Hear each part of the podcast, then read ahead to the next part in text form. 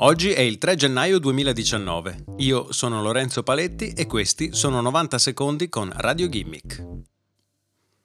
Il gruppo hacker The Dark Overlord ha fatto breccia nei sistemi informatici di tre delle più grandi compagnie di assicurazioni del mondo, i Lloyds di Londra, Hiscox Syndicates e Silverstein Properties.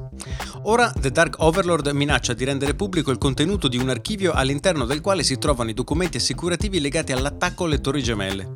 Sia i Lloyds che Hiscox, infatti, si occupavano di gestire le polizze assicurative del World Trade Center di New York.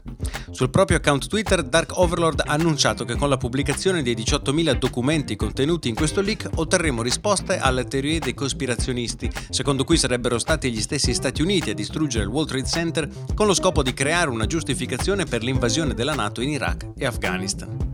Non è chiaro cosa contengano i documenti, ma un link per il download dei dati è già stato distribuito insieme all'annuncio. Il file è criptato e The Dark Overlord minaccia di rilasciare le chiavi per decifrarlo, a pezzi, se non verrà pagato il riscatto in bitcoin richiesto privatamente alle tre compagnie assicurative.